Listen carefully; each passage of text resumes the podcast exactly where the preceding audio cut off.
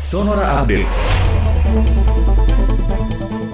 Sahabat Sonora Menteri Keuangan Sri Mulyani Indrawati menegaskan pihaknya memastikan tidak akan memungut pajak pertambahan nilai atau PPN untuk sembako murah. Namun untuk barang-barang sembako dengan harga yang tinggi tetap termasuk dalam objek barang yang dikenakan PPN.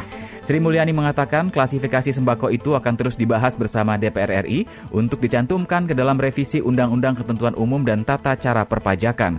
Menurut Sri Mulyani, tujuan dari adanya klasifikasi terhadap pajak sembako itu adalah untuk menciptakan keadilan bagi masyarakat.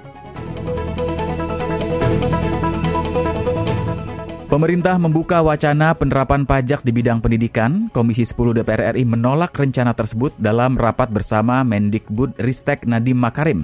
Hal ini disampaikan sejumlah fraksi di Komisi 10 DPR saat rapat bersama Menteri Pendidikan, Kebudayaan Riset dan Teknologi Nadiem Anwar Makarim di DPR hari ini.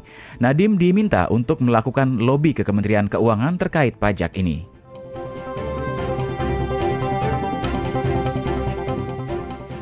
Indeks harga saham gabungan kembali berada di zona hijau pada penutupan perdagangan hari ini. IHSG ditutup naik 8,65 poin atau 0,14 persen ke level 6.089.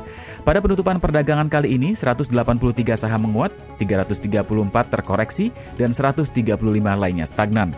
Data RTI Infocom menunjukkan investor melakukan transaksi sebesar 10,62 triliun rupiah dengan jumlah saham yang diperdagangkan sebanyak 19,44 miliar miliar saham. Demikian Sonora Update.